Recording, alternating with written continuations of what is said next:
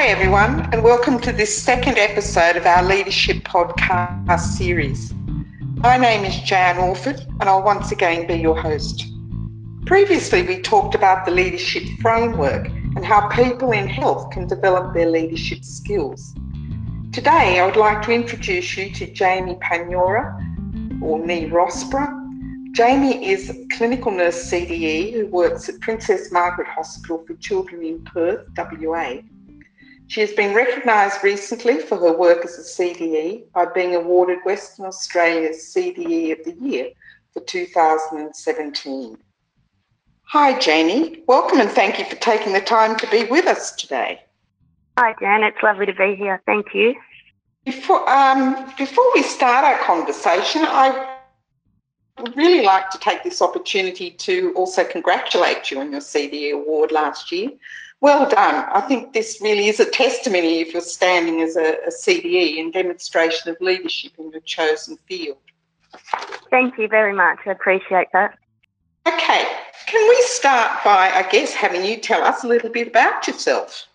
Yeah, sure. So I started work as an exercise physiologist back in two thousand three, and I went on to um, study my diabetes education back then. I then went on to study my nursing to expand my career in diabetes and focus a bit more on type one diabetes. Um, after that, I, I went to work in the emergency department, and then I relocated after a few years to W A, where I did my credentialing as a diabetes educator. So my current role is at Princess Margaret Hospital in Perth, and one of my main roles there is the insulin pump coordinator, and that just involves coordinating workshops, pump initiation, um, expert workshops, and upgrades and reviews. Other um, areas that we cover are C G M workshops. We cover a triage line from eight thirty to four thirty, Monday to Friday. We do newly diagnosed education for type one, type two, uh, sorry, medication-induced diabetes as well as MODY. And we do in-service education for ward staff, graduate nurses and enrolled nurses. Uh, we also coordinate camps for the children, and we're involved in a diabetes resource nurse course which runs over two days to upskill the nurses that work on the ward. So that basically covers most of what we do on a day-to-day basis. That's amazing. You certainly have got a very busy role, and, and having completed two different disciplines, I take my hat off to you. Um, can you. I ask you how you have developed your leadership skills and what made you take on this leadership role in particular? Yeah, it's funny. I never planned on becoming a leader. I sort of fell into the role as my career developed. It took me a lot of time to develop my confidence over the years. So working in E D was a good start to that, because you find you have to take on a lead role and be confident in that role. So I guess I started developing my leadership skills there, and I was fortunate enough to have some mentors and some senior nurses who I guess saw some ability and pursued me to take up some more leading roles. Um, and as I became a diabetes educator, it, it goes with the role basically. So you're in such a specialised area. You're often... You're often the turn-to person for other healthcare professionals looking for advice and guidance. So that started for me when I worked in the Wheatbelt of W A, and more so now at Princess Margaret Hospital, where we, um, we're involved in treatment decisions and advocating for the patients and their families when necessary. It's interesting hearing you say that uh, you never set out to be a leader. I think we can probably all relate to that at various times. So uh, not an unusual, uh, we suddenly find ourselves uh, in a role we weren't planning for. But I guess, uh, given your experience to date, can you tell us what you think are the characteristics of a good leader? Yeah, I recently read something on the internet that resonated well with me, and it, and it read, leadership starts with having a vision for change you want to make, and leaders show by example and empower others to be leaders of their own visions. So I guess that can relate to any aspect of life, but I think it explains how I fell into a leadership role, because I can be very passionate and driven about certain things. And um, diabetes is definitely one of them, and health in general. So I guess it's more of a team environment when I consider leadership um, at Princess Margaret, we work well together. Um, and I've been fortunate enough to have a wonderful mentor when I was doing my credentialing. And since working at Princess Margaret, I've had some wonderful colleagues and managers who have worked in the field for so many years. I think a big thing with um, leadership is just remaining positive, especially in the face of adversity. With diabetes being such a growing area, limited resources, it's easy to hear about the things that might not be going so well. So I think it's important for the the leaders to, I guess, focus on the positives and see what we're doing well.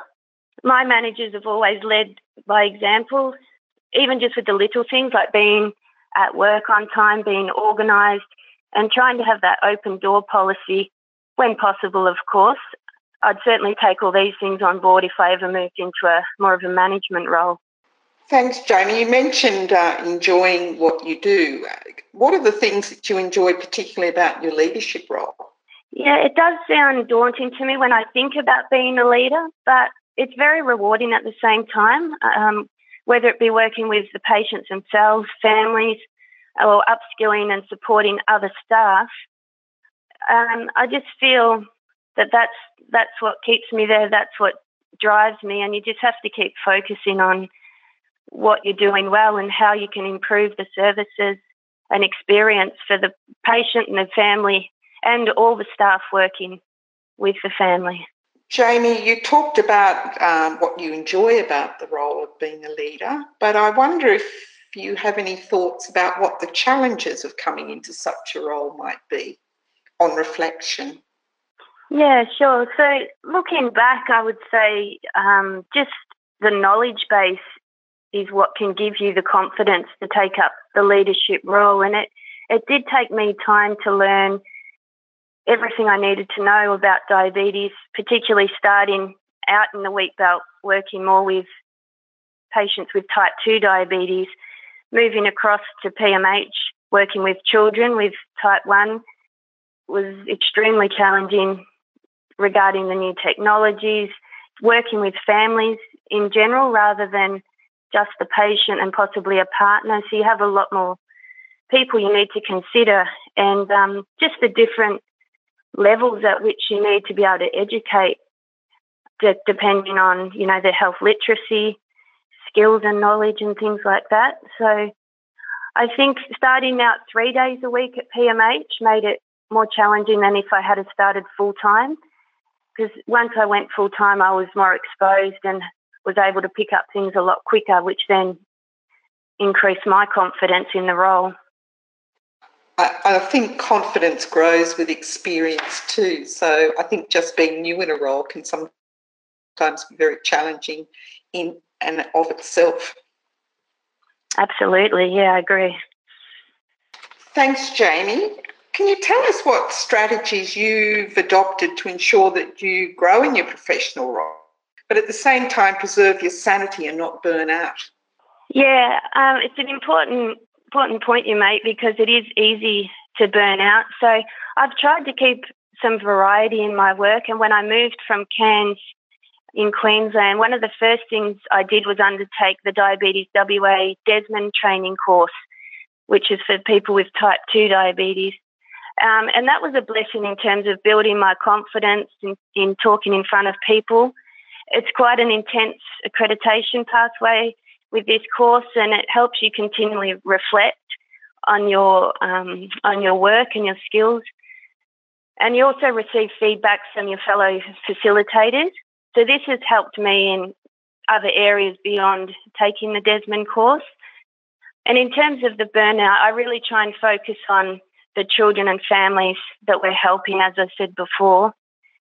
I'd love to attend a nursing leadership conference, and I'm even considering a postgraduate certificate in the near future um, if I can find the time. So I'd love to see the A D A have an online course available too, just so we could all look at doing something like that in our own time. Thanks, um, Jamie. I, I think that's a very valid point to, uh, to consider from an A D A perspective in terms of um, a course of some kind in the future. So bear that in mind and pass the word along. We've covered quite a lot of information today, and I wonder if you could tell us what your three take-home messages are for our members from, from this uh, experience for yourself. Yeah, sure. I think from uh, working in the teams I have, just having the knowledge and positivity is a, is a huge factor. Definitely having excellent communication skills and, and being approachable, so other staff do feel they can come to you when they need to. And just the ability to work with different personalities and bring out the best in all to try and encourage that positive work morale. Jamie, thank you once again for your time today. It's been great hearing about your experience and your skills, and I'm sure that this podcast will help others to reflect on their practice, to think about taking on more leadership roles, be it within their workplace or, or elsewhere. Thank you for having me on. I appreciate it. And thank you to you, the members, for taking the time to listen to this podcast. We look forward to you joining us once again next fortnight, when we'll be hearing from Tracey Aylin, who is a former president of A B A, and will be talking about her experience of leadership at a more national level. So thank you once again, Jamie, and see you all in the next fortnight. Thank you and goodbye.